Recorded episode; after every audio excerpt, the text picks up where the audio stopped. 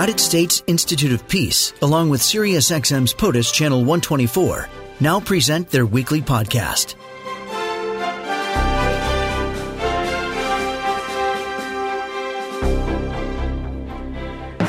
Joining me now, Dr. Tegan Blaine is Senior Advisor on Environment and Conflict at the U.S. Institute of Peace, here to discuss that Glasgow Climate Summit. Hi, Dr. Blaine. Good morning. How are you? I'm excellent. How are you? Doing well. So, uh, the the big wrap up of the conference. What uh, what was the biggest takeaway for you? There are a couple of things that I think are really critical. First off, there was a real focus on net zero commitments, which are down the line commitments for countries to reduce their greenhouse gas emissions personally, I was a little bit disappointed that the focus was there because there's so much action that needs to happen in the short term. But at the end, the negotiations did change and asked countries to return next year with commitments for actions between now and 2030, which is an amazing outcome. The second thing that I would highlight is that there was increased attention to the area of the negotiations called loss and damage, which is about how countries are going to address or deal with really existential changes that have the um, risk of destroying society as we know it. Mm. And while there wasn't significant progress in that area, there was far more recognition of the importance of addressing those kinds of issues and supporting those countries. Well, I mean, on the short term, long term, short term seems to me that's that's harder, right?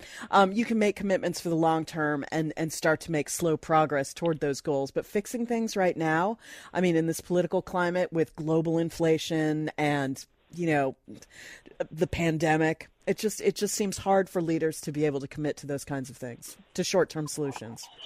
I absolutely agree. The problem is that we needed to commit to these things 10 years ago, mm. 20 years ago, something mm. like that, and we didn't. So now the time is quite short. Very true. And I saw some, um, uh, to my eye, disappointing polling over the weekend showing that Americans still aren't really sold on the urgency of the problem.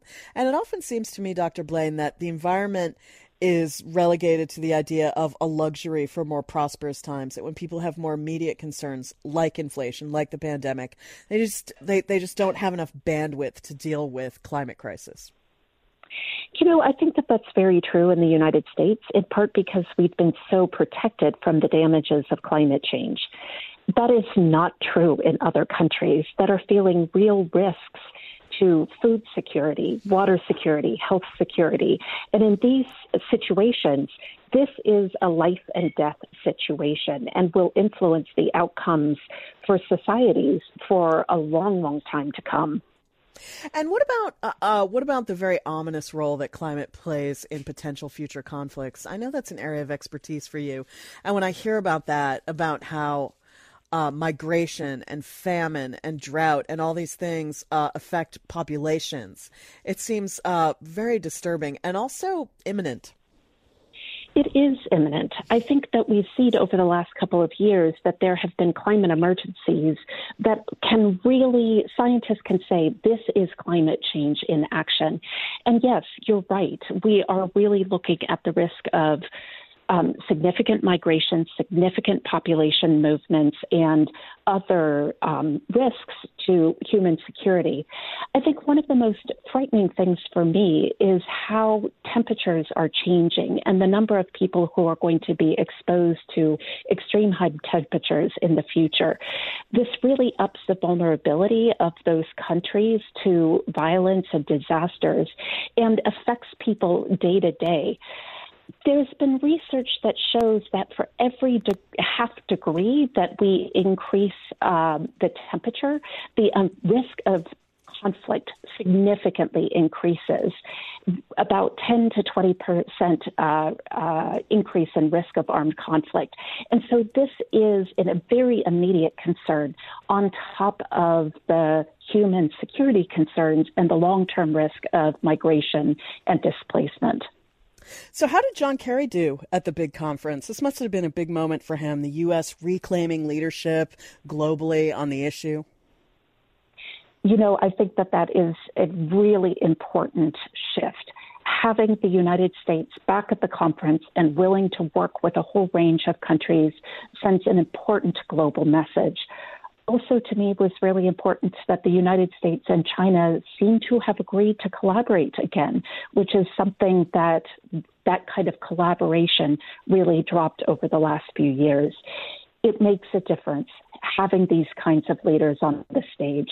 Um, it'll be, you know, the devil is in the details in terms of how we actually implement this in a way that will maintain peace and not lead to increased conflict, which is so critical for the survival of so many people. Hmm. So, um, can you tell us what, what what it means when they're talking about loss and damage in these negotiations? Absolutely. You know, Oftentimes, we talk about adaptation to climate change. We talk about the things that we could do differently to adapt. So, for example, we can use water differently. We can store water differently to overcome times when, um, you know, there's a minor drought, for example. And all of those kinds of things are really critical loss and damage goes beyond that, and it really refers to the types of changes that human society can't easily prepare for and adapt to. It's the kinds of things that we in the United States recover from using insurance and using emergency support. So, for example, when FEMA's activities, for example, providing housing for people whose housing has been destroyed. That's an example of something that we do to recover from what is considered loss and damage, these mm. kinds of major changes that human society has a hard time actually adapting to through incremental changes. Is that sustainable though? Because it seems to me as climate gets worse, those payouts are going to get bigger and bigger. Absolutely, they are. And in certain countries, it means that the the land is no longer habitable. Mm. So, for example, countries in uh, the Pacific, which are very, very low, which don't have much elevation rise above where the ocean is. As ocean uh, continues to rise, those countries have less and less actual land, actual geography. In addition, as the ocean rises, the salt water basically gets into freshwater areas and can ruin the fresh water that's available to support human society. Those kinds of things we can't recover from.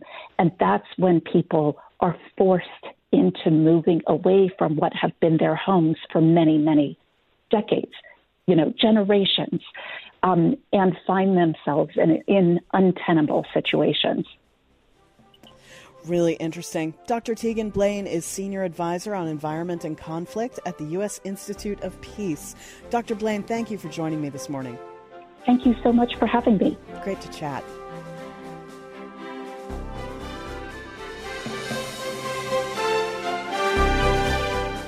This podcast has been brought to you by the United States Institute of Peace and SiriusXM's POTUS, Channel 124.